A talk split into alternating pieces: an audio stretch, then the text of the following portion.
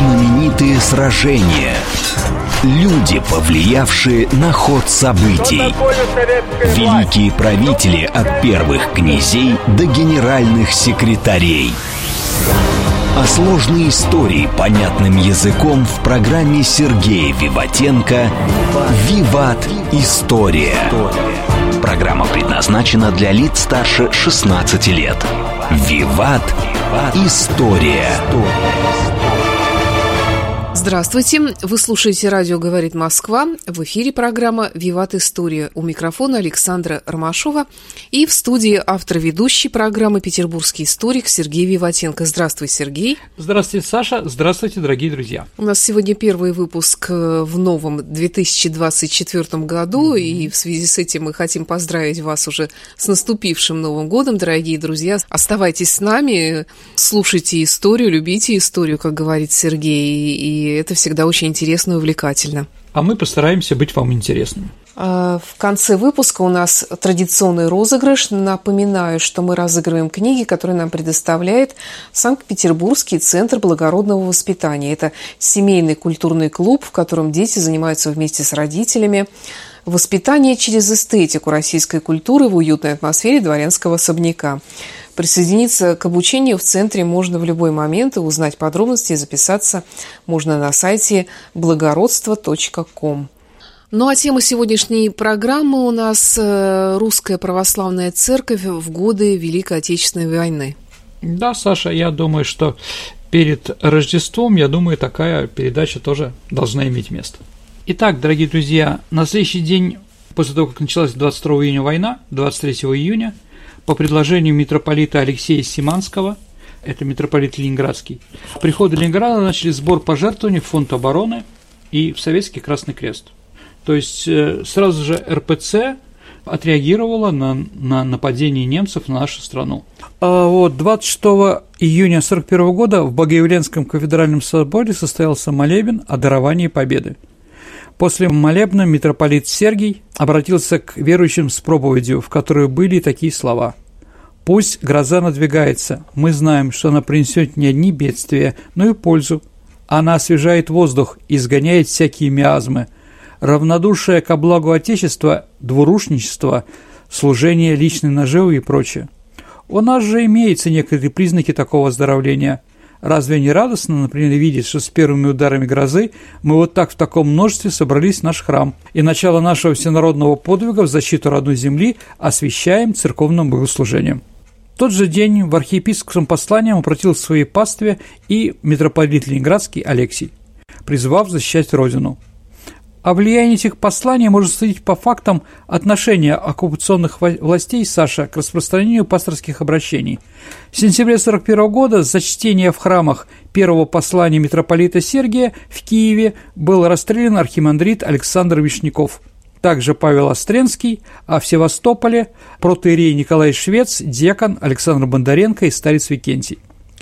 Глава церкви, патриарший местоблюститель митрополит Сергий Строгородский, обратился к пастве в первый день войны, на 12 дней раньше, чем Саша, чем советский лидер Иосиф Сталин. Я думаю, это не случайно. Не в первый раз приходится русскому народу выдерживать испытания, писал владыка Сергий. С Божьей помощью и на сей раз он развеет в прах фашистскую вражескую силу. Наши предки не падали духом и при худшем положении, потому что помнили не о личных опасностях и выгодах, а о священном своем долге перед Родиной и верой и выходили победителями. Не посрамим же славного имени и мы, православные, родные им и по плоти, и по вере. Отечество защищается оружием и общим народным подвигом – общей готовностью послужить Отечеству в тяжелый час испытания всем, чем каждый может. За время войны историки посчитали, митрополит Сергий 20 раз обращался к россиянам. И эти обращения носили не только консолидирующий характер, но имели и разъяснительные цели. В них определялись твердая позиция церкви по отношению к защитникам и войне в целом. Но 4 сентября 1941 года, когда Москве угрожала смертельная опасность, и население переживало тревожные дни, митрополит Сергий выпустил послание к московской пастве, призывая к спокойствию мирян и предупреждая колеблющее духовенство. Ходят слухи, который не хотелось бы верить, будто есть и среди наших православных пастырей лица, готовые идти в послужение ко врагам нашей Родины и Церкви. Место Святого Креста освещать языческой свастикой. Не хочется в это верить, но если бы вопреки всем нашлись такие пастыри, я им напоминаю, что святой нашей церкви, кроме слова увещевания, вручен Госп... Господом и духовный меч, карающий нарушителей присяги. А в 41 году, находясь в Ульяновске, а руководство православной церкви было переехало туда, а вот обратился митрополит Сергий с посланием, укрепляя в народе уверенность в близком часе победы. Премудрый же и все благие вершители судеб человеческих да увенчает наши усилия конечной победой. Особое внимание в своих посланиях Сергий уделял верующим на, на временно оккупированной территории. В январе 1942 года в специальном обращении напомнил православным, что они, находясь в плену врага, не забывали, что они русские, и сознательно или по недомыслию не оказались предателями своей родины. Он также содействовал в организации партизанского движения. Так в послании подчеркнуто – Пусть ваши местные партизаны будут и для вас не только примером и одобрением, но и предметом непрестанного попечения. Помните, что всякая услуга, оказанная партизану, есть заслуга перед Родиной и лишний шаг к вашей собственному освобождению от фашистского плена. Ну что Саша может сказать про это? Послания митрополита, если честно, нарушали советские законы, ибо те запрещали любую деятельность церкви за пределами стен храма – тем не менее, все выпущенные местоблюстителям обращения и послания откликались на все основные события военной жизни страны. И власть как бы ничего не делала. Это тоже был шаг определенный о консолидации. Патриотическая позиция церкви была замечена э, Сталином с первых дней войны. 16 июля 1941 года советская пресса начала публиковать положительные материалы о церкви и о верующих в СССР – Правде, впервые были опубликованы сведения о патриотической деятельности православного духовенства, что, конечно, не было своего основания с 12 года. Такие сообщения в центральной прессе стали регулярные. Всего, Саша, с 22 июня по июль 45 года в газете «Правда и известия» были опубликованы 100 статей и сообщений, где в той или иной степени затрагивали религиозные проблемы и тему патриотического участия верующих в Великой Отечественной войны. Руководствуясь гражданскими чувствами, иерархи, священники и верующие не ограничили только молебными, а с первых дней войны они участвовали в оказании материальной помощи фронту и тылу. Духовенство, например, в Горьком и Харькове, а затем по всей стране организовали сбор теплых вещей и подаркам бойцам. В фонд обороны вносились деньги, золотые и серебряные вещи, облигации госзайма. Фактически легализовать сбор денег и вещей верующим – это же считалось вещи незаконные – в 29 году, по-моему, 8 апреля, а вышло постановление о религиозных объединениях. И митрополиту Сергию удалось отменить это решение в 43 году после телеграммы Сталину от 5 января. В этой телеграмме, Саша, говорилось «Сердечно приветствую вас от имени Православной Русской Церкви. Молитвенно желаю в новом году вам здоровья и успехов во всех ваших начинаниях на благо веренной вами родной страны, Нашим особым посланием приглашаю духовенство, верующих жертвовать на постройку колонны танков имени Дмитрия Донского. Для начала патриархия вносит 100 тысяч рублей. Елоховский кафедральный собор в Москве вносит 300 тысяч рублей. Настоятель собора Колчицкий Николай Федорович 100 тысяч рублей. Да завершится победой над темными силами фашизма общенародный подвиг.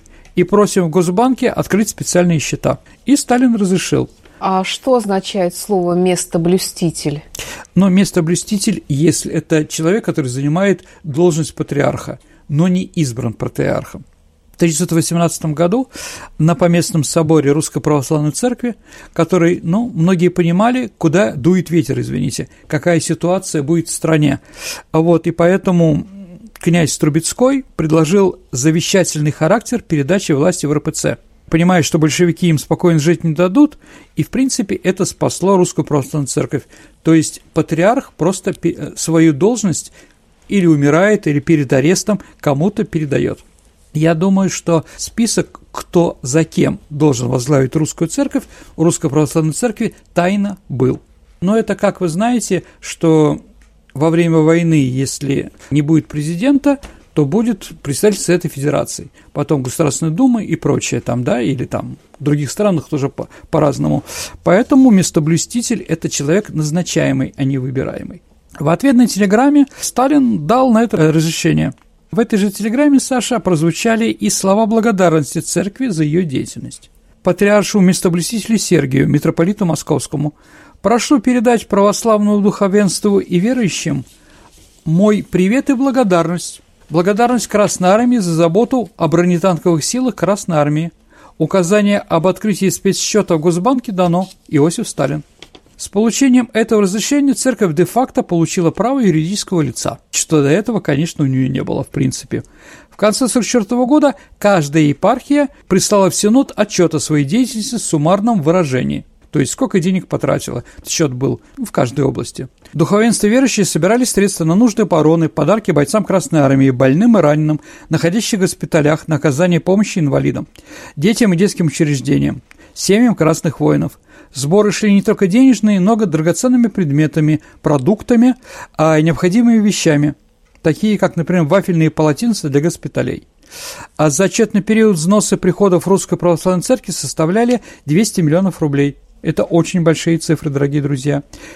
Общее количество собранных средств за весь военный период превысило 300 миллионов рублей. Из этого количества собранных денег 8 миллионов рублей были использованы на покупки 40 танков Т-34, построенных на танковом заводе Челябинска. Они составили ту самую колонну с надписями на башне боевых машин Дмитрий Донской. Передача колонны частям Красной Армии прошло в деревне Горенки, это, Саша, в пяти километрах от Тулы по месту расположения комплектующих военных частей. Могу сказать, что это, э, это танковое подразделение штурмовало и Берлин, то есть оно дошло. И понятно, что эти шаги Русской Православной Церкви к советской власти, ну, в сложный период были восприняты положительно что было понятно. И в ответ, например, 5 апреля 1942 года впервые после запрета разрешили колокольный звон на Пасху, что ну, как бы последние 15 лет было просто невозможно. А во время блокады Жданов отдельным приказом э, руководитель обороны города приказал выдавать ленинградским храмам муку. Ну, ближайший к нам храм, который работал, Саша, это храм Владимирской, иконы Владимирской Божьей Матери. То есть он работал всю блокаду. В ноябре 1942 года в антирелигиозные позиции советского правительства обозначились первые перемены. Митрополит Киевский и Галицкий Николай, один из трех митрополитов, который руководил православной церковью, стал членом чрезвычайной государственной комиссии по установлению и расследованию злодеяний немецко-фашистских захватчиков. И руководил тоже верующий человек а Алексей, граф Алексей Толстой, Алексей Николаевич Толстой.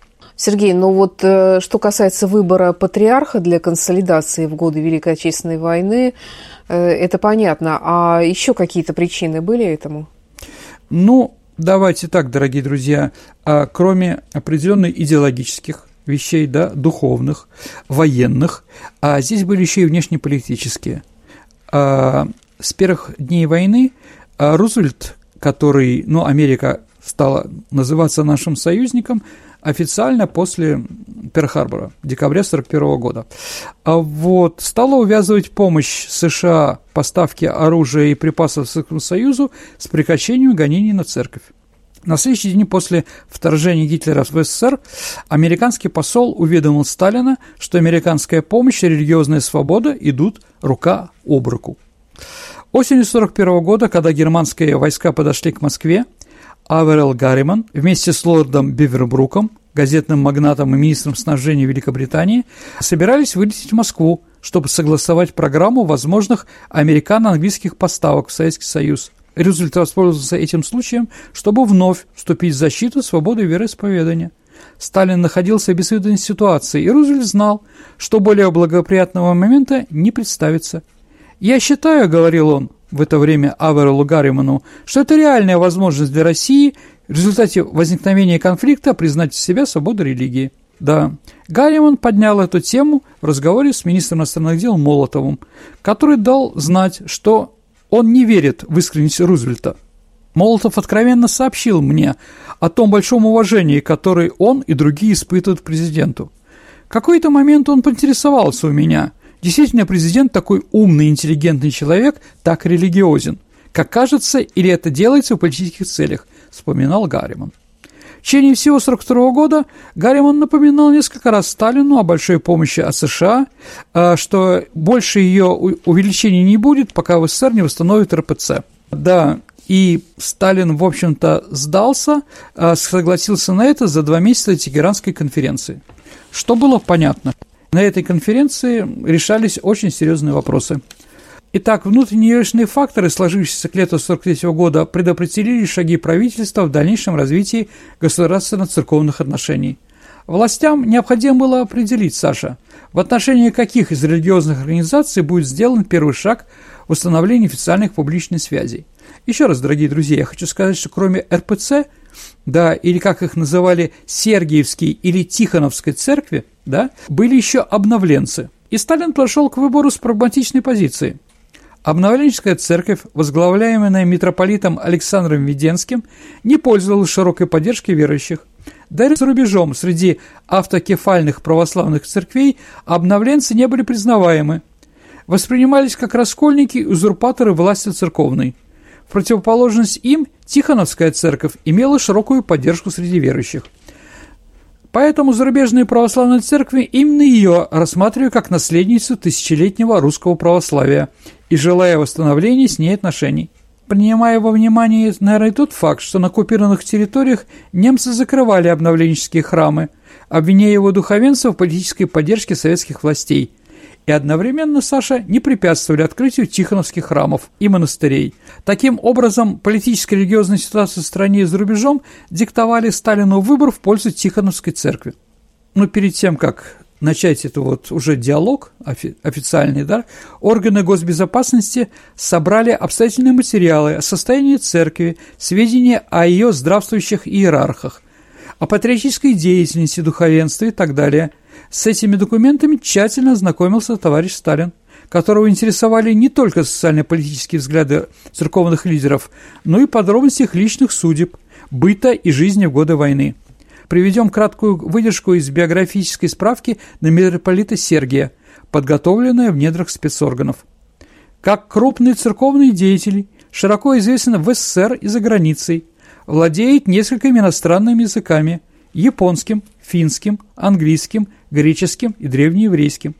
Вступив на пост патриаршего местоблюстителя, мало чем отличался от предшественников в своих антисоветских взглядах, но, однако, резко отошел от политики демонстративно открытой борьбы советской власти, провозгласил новую церковную политику на основе так называемого лояльного отношения к советской власти. В этом оказалась некоторая прогрессивность митрополита Сергия.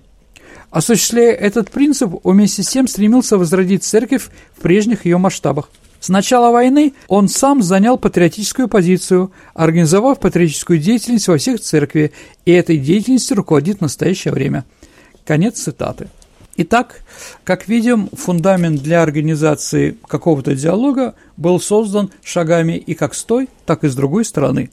И 4 сентября 1943 года, во второй половине дня, Сталин вызвал к себе на ближнюю дачу в Кунцево Георгия Карпова, председателя Совета по делам Русской Православной Церкви при Совете Министров СССР. А до этого он был НКВДшником и возглавлял отдел по борьбе с церковно-сектантской контрреволюцией.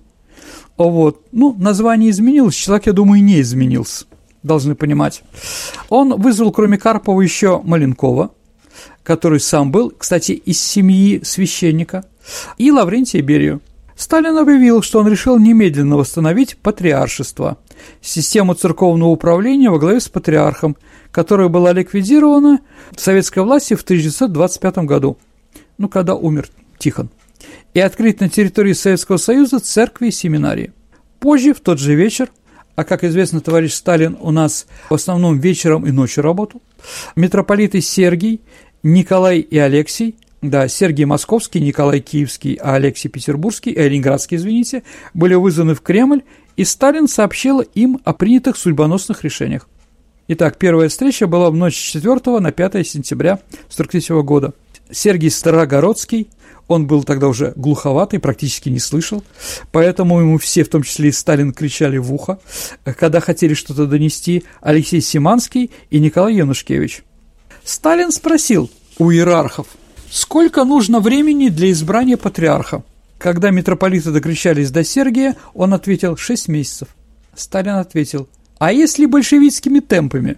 Я дам вам самолет для поисков и прилета иерархов. Да, ну согласились, да, стахановскими большевистскими провести эту, этот э, архиерейский собор как можно быстрее.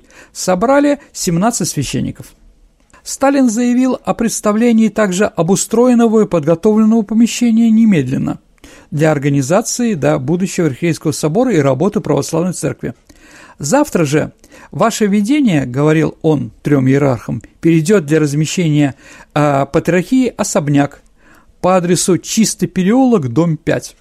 Чистый переулок, дом 5 – это был адрес, где находился глава германского посольства фон Шелленбург до 22 июня 1941 года. Он тогда пустовал, что естественно, и отдали священникам. Ну, еще один такой эпизод между Сталином и церковью, да, а Значит, он произошел во время приема в Кремле высших иерархов ФПЦ. В годы войны, еще раз, отношение государства к нему существенно улучшилось. Духовенство собирало пожертвования фонд Победы, и в ночь на 6 сентября, да, в дальнейшем разговоре Сталин неожиданно спросил у митрополита Сергия, «Скажите, а почему у вас так мало кадров?» ну, Сергий, конечно, понимал, да и Сталин понимал, Почему у них так мало кадров, да? Потому что многие были уничтожены, а многие находились в местах не столь отдаленных. А Сергей, подумав, ответил, кадров, Иосиф Сирионович, у нас нет по разным причинам. А одна из них – мы готовим священника, а он становится маршалом Советского Союза. Вот, Вообще, вообще, Сергий, конечно, имел в виду маршала Василевского, угу. о котором у нас уже была передача, его обучение к Островской семинарии. Но вождю ответ так понравился, он довольно ухмыльнулся, он понял смысл иначе, что про его, про Горийскую да, семинарию да. и тифлисские дела речь идут, да? Он сказал, да-да, я семинарист, сказал он, улыбаясь, да? А после чего стал вспоминать свои юные годы. И еще интересно, а как раз во время той ночной встречи Сталин оборонил «Нам надо создавать свой Ватикан». Кому это нам, да? С одной стороны, советской власти и русской православной церкви, или русской православной церкви, когда не думала, что они должны быть, как римский папа, русский патриарх, да? Все-таки патриархов у нас пять официальных, законных. Все остальные просто себя так называют, да?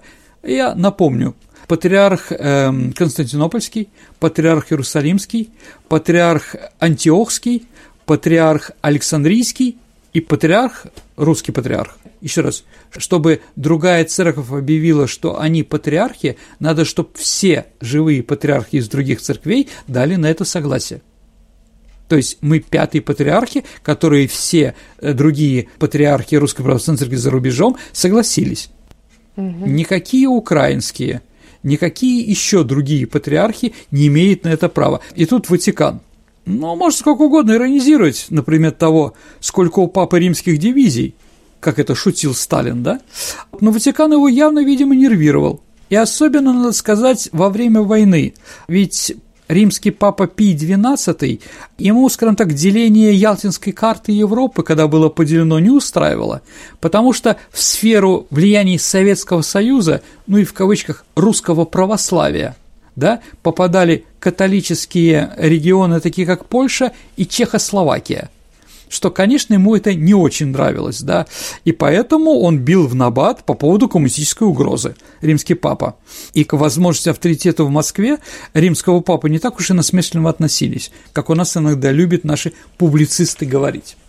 Так или иначе.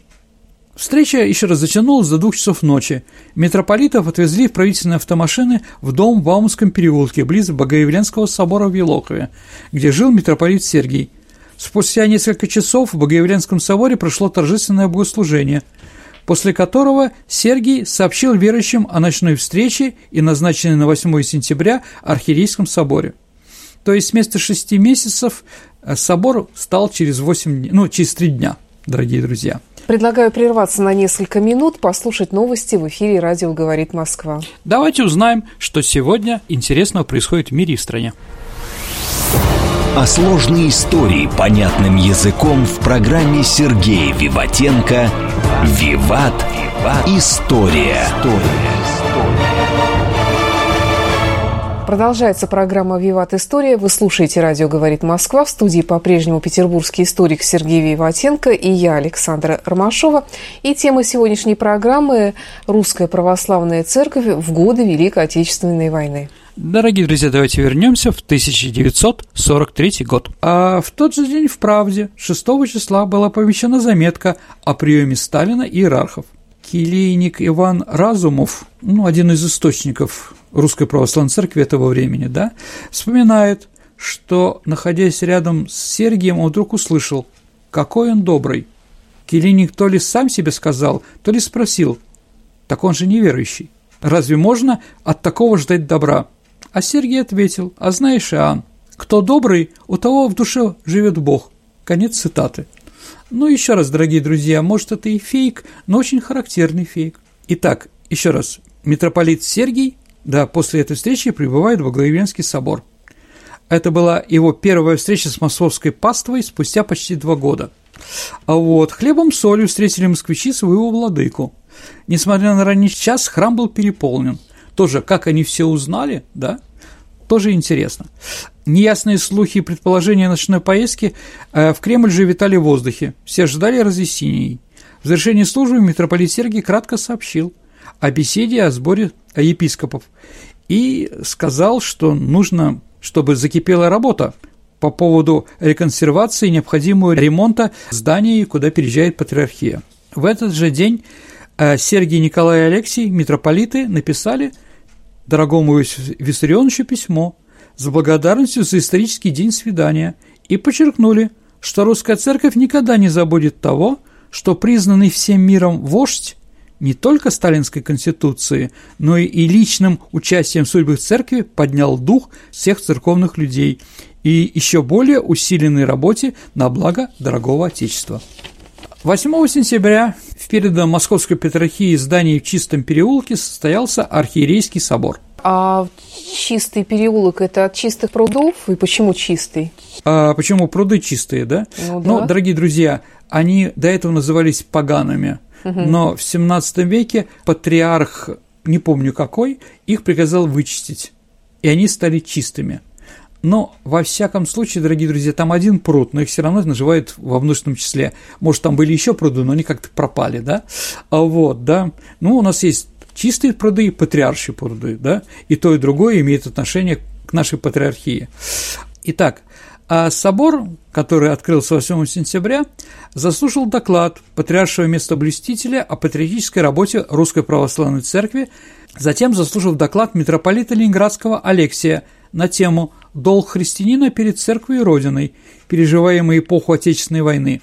Кроме этого, был доклад митрополита Ленинградского Алексия, следующий о том, что предлагается избрать патриархом Сергия, и это было встречено единогласно. А патриарх звучит как московский и всей Руси. Также собор постановил, «Всякий виновный в измене общецерковному делу и пришедший на сторону фашизма, как противник Христа Господня, дочислится отлученным, а епископ или клирик – лишенный сан. Хотя они это объявили, но на самом деле постановление не было исполнено. На соборе был образован Священный Синод Русской Православной Церкви из постоянных временных членов, с учетом того, что через ротацию весь епископат примет участие в его деятельности. Было принято обращение к советскому правительству с выражением благодарности а за внимание к нуждам Русской Православной Церкви и обращение ко всем христианам мира – с призывом об усилении молитвы о скорейшем даровании победы и открытии Второго фронта. Уже 8 сентября нарком ГБ Меркулов в докладной записке информировал Сталина о положительных отликах иностранных дипломатов и политэмигрантов, проживающих в Москве на избрание митрополита Сергия патриархом.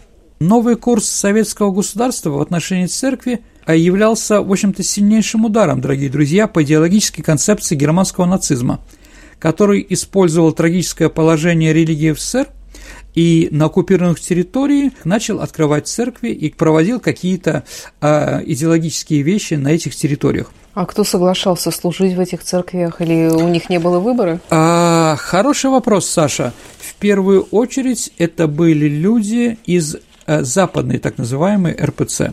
То есть после окончания гражданской войны а, и начала революции многие иерархи церкви во главе с Вадимом, ну, там известно каким Храповицким, они мигрировали и организовали параллельную русскую православную церковь за рубежом. И, конечно, у них было антисоветское у всех, э, скажем так, отношение к нашей стране, и поэтому, когда немцы предложили, некоторые члены РПЦ западной, а также некоторые, которые находились на оккупированных территориях, согласились с ним сотрудничать. То есть получается, что они вернулись? Ну, некоторые вернулись, да. Вот, некоторые остались после этого. Кстати, по-моему, мало кто был репрессирован, а некоторые уехали обратно. А паства как это воспринимала? Ну, паства воспринимала это так, что наконец-то открыли церковь. Да, по-разному. А вот руководство Германии потребовало от русского епископата, находящегося на контролируемой территории АССР, а, признать незаконным избрание митрополита Сергия на соборе.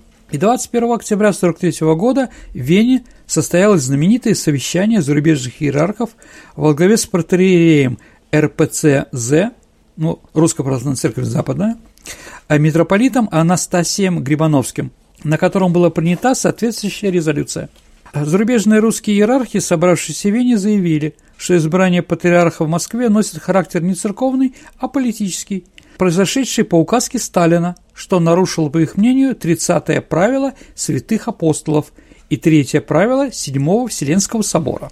Митрополит Сергей Воскресенский, продолжая обличать советское государство, отказался а, осудить Московский собор с 1943 года. Он объяснил это тем, что не имеет на руках документов этого собора, а также указал, что если даже избрание патриарха не канонично, то не дело государственной власти, в данном случае Германии, заботиться о чистоте кан канонов. То есть, еще раз, дорогие друзья, не все представители э, Русской Православной Церкви на Западе выступили с теми предложениями, которые хотели услышать немцы. А, вот. Ну и еще, если мы говорим про эти дни, сразу же после Архиерейского собора – русской церкви руководство патриархии приняло делегацию англиканской церкви, желающей нанести визит в Москву в своем особняке. То есть представители англиканской церкви были в то время в Москве. Думаю, что не случайно, что именно в этот день произошло это. А, и, конечно, о том, что 8 сентября английская делегация прибудет в Москве, товарищ Сталин очень хорошо знал. Все-таки как же это все воспринимали на оккупированных территориях? Ну, давайте так.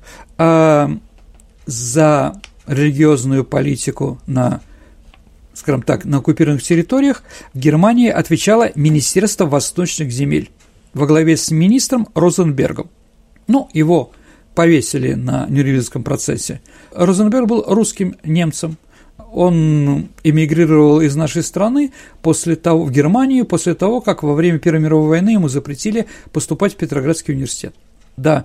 А в этом министерстве была создана специальная группа религиозной политики под руководством Розенфельдера. А Розенберг а, во время Нюрнбергского процесса так ответил на вопрос, какое было ваше отношение к церквям, входящим в круг ведения Министерства восточных территорий. Он сказал – После вступления немецких войск на восточной территории армия по собственной инициативе даровала свободу богослужений, и когда я был сделан министром, я легально санкционировал эту практику, издав специальный указ о свободе церкви в декабре 1941 года. Русская зарубежная церковь надеялась, что с началом военной кампании против СССР она будет признана немецким руководством и призвана к непосредственному участнику в ее религиозной политике на оккупированной территории – Разработке плана сотрудничества государством было посвящено специальное епархиальное собрание, состоящее в январе 1942 года. Митрополит Серафим так определил позицию церкви на нем. Мы можем стоять только на стороне антибольшевистских держав. В главе этих держав стоит Германия, поэтому мы должны молиться о победе германского оружия и поддержать германскую армию независимо от того, какие намеренные цели Германии в отношениях России. Карловатская церковь, ну, это как раз вот было организовано а, в Сербии, в Югославии, в ожидании своего торжественного въезда на территорию Советского Союза разработала план восстановления организации высшей церковной власти в СССР. А, мысля себя уже на территории Советского Союза, зарубежная церковь вынашивала планы действий в отношении тех или иных групп в русском православии – К числу сизматических организаций отнесены были обновленцы, липковцы, григорьевцы, с которыми не было уже никаких контактов. Категорически неприемными были и какие-либо отношения с митрополитом Сергием, будущим патриархом, который, как считали карловчане, изменил православной вере в форме компромисса с безбожниками и им подчинился их церкви.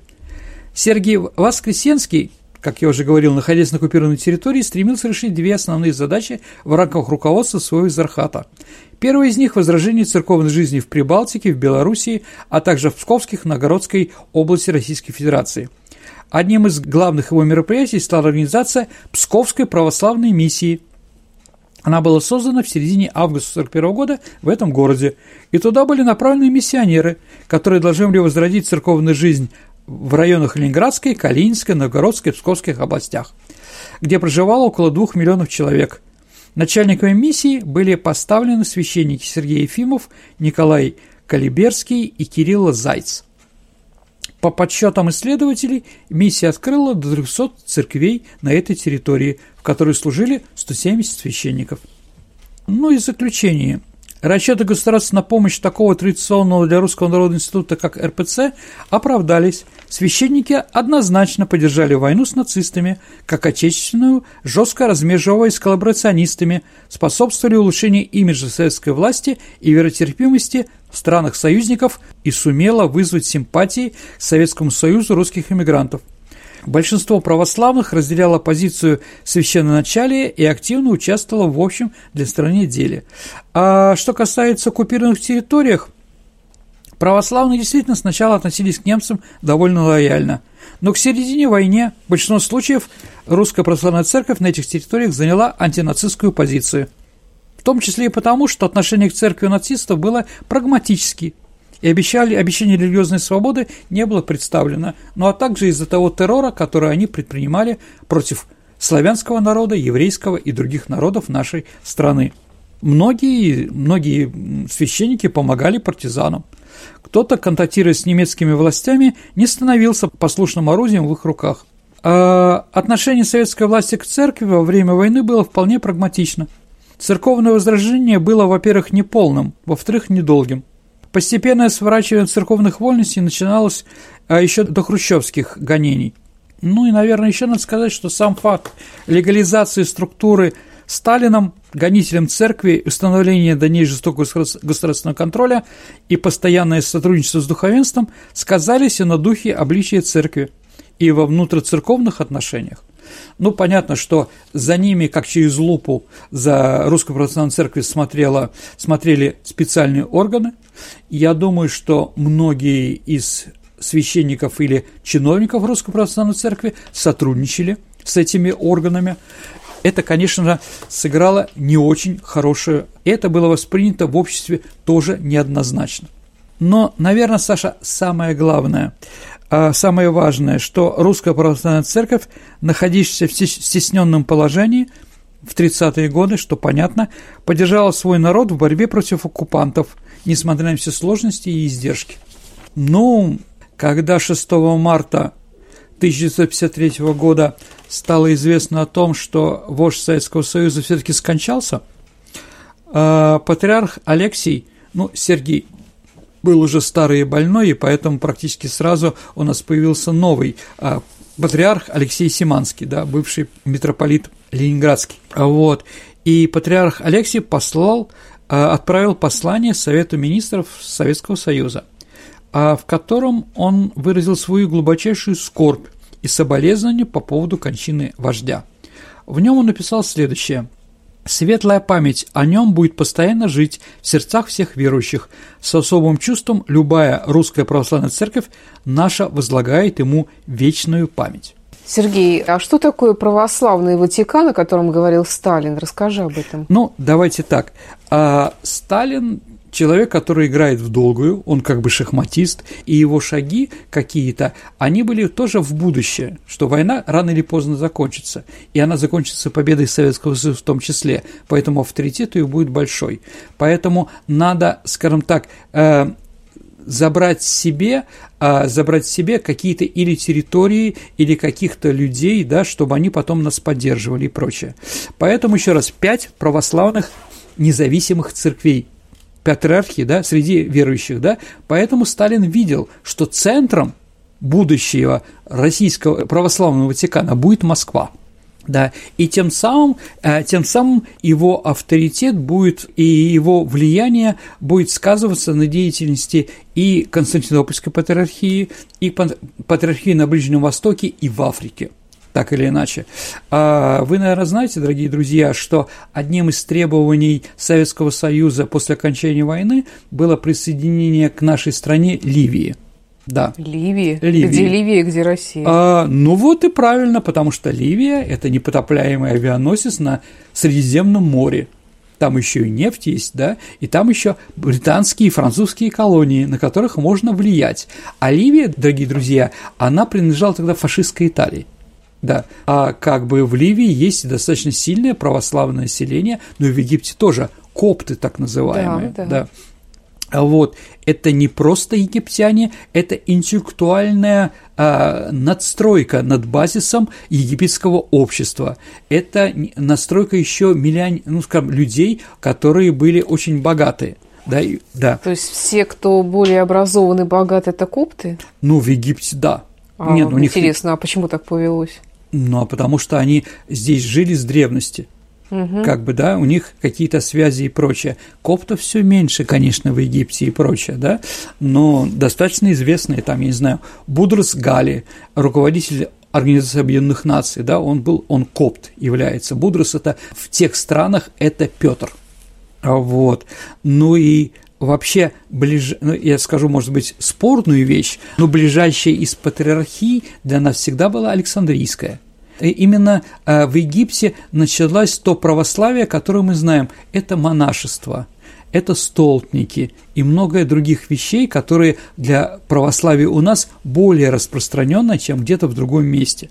Да, поэтому, да, мы желали, скажем, возглавить. Ну, скажем так, эм, антиохский патриарх был согласен на это, но потому что э, Антиохия, Антакия – это город на границе Сирии в Турции – да, и там понятно, что больших денег нет.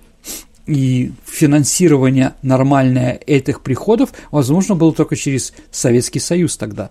А вот, ну, давайте так, а мы финансировали в конце, с конца XVI века все эти патриархальные вещи, потому что они были под турками, под арабами, под кем только их не было, да, поэтому они согласились все выбрать э, русского патриарха, да, Иова, в конце XVI века Борис Годунов финансировал все эти вещи, так или иначе.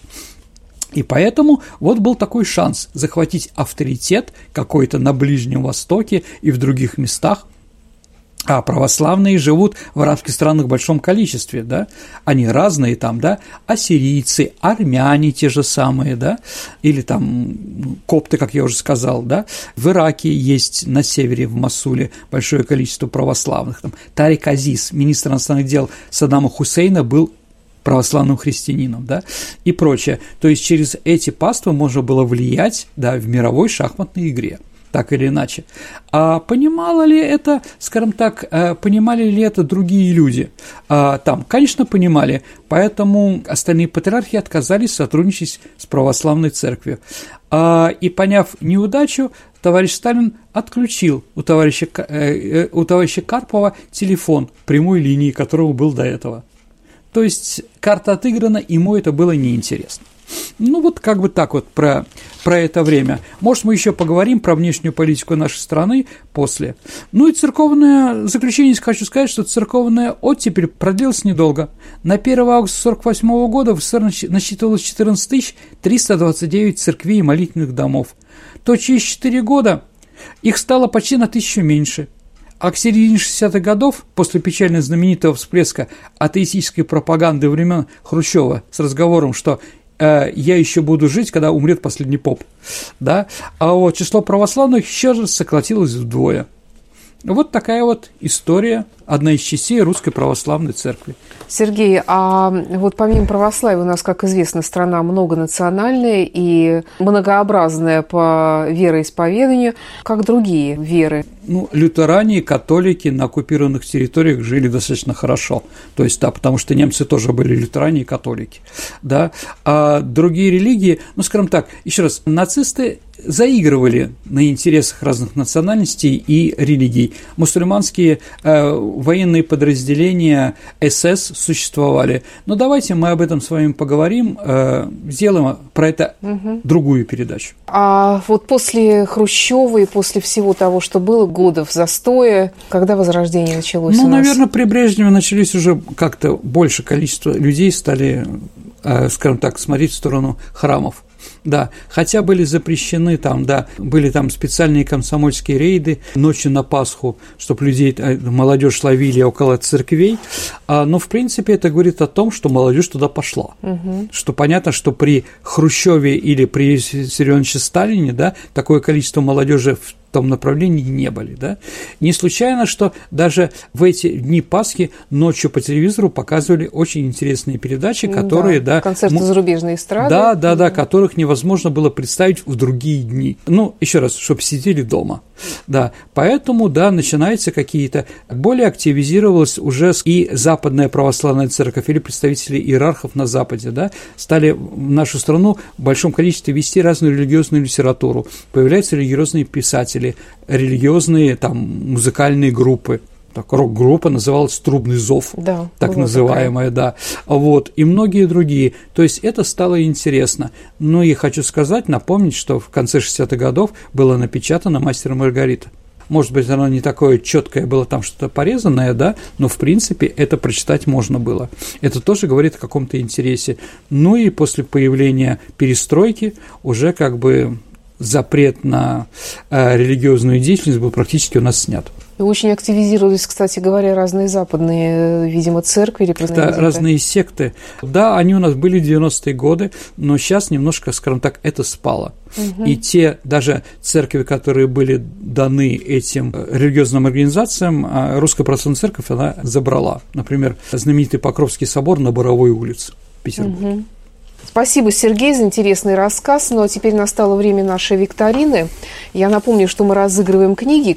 Книги нам предоставляет Санкт-Петербургский семейный центр благородного воспитания. Это семейный культурный клуб, в котором дети занимаются вместе с родителями. Воспитание через эстетику российской культуры в уютной атмосфере дворянского особняка. Присоединиться к обучению в центре можно в любой момент и узнать подробности и записаться можно на сайте благородство.ком. Напомни вопрос прошлого выпуска. А, последний у нас был про праздники. И вопрос был такой. Как во Франции называют девочек, родившихся на Рождество? Натали. Mm, да. Потому что Наталь Рождество mm-hmm. по-французски, Бон Наталь. Mm-hmm. Вот, да. Есть ли у нас победители, Саша? Да, э, первым правильный ответ прислал Олег Попов. Поздравляю Олега Попова. Новый год у него начался удачно. Ну, а теперь новый вопрос. А скажите одним словом, третья по значимости степени священства. Как называется третья по значимости степени священства в нашей стране? Ваши ответы присылайте на наш электронный адрес радио Виват собака Mail.ru. Либо через наше сообщество ВКонтакте вы можете найти там Сергея Виватенко или меня, Александру Ромашову, и в личном сообщении отправить ваш вариант ответа. Но на сегодня все. Это была программа «Виват История». Дорогие друзья, с Рождеством, с Новым годом еще раз всех вас и до встречи в эфире. До свидания, дорогие друзья. С праздниками всеми. До новых встреч. Берегите себя.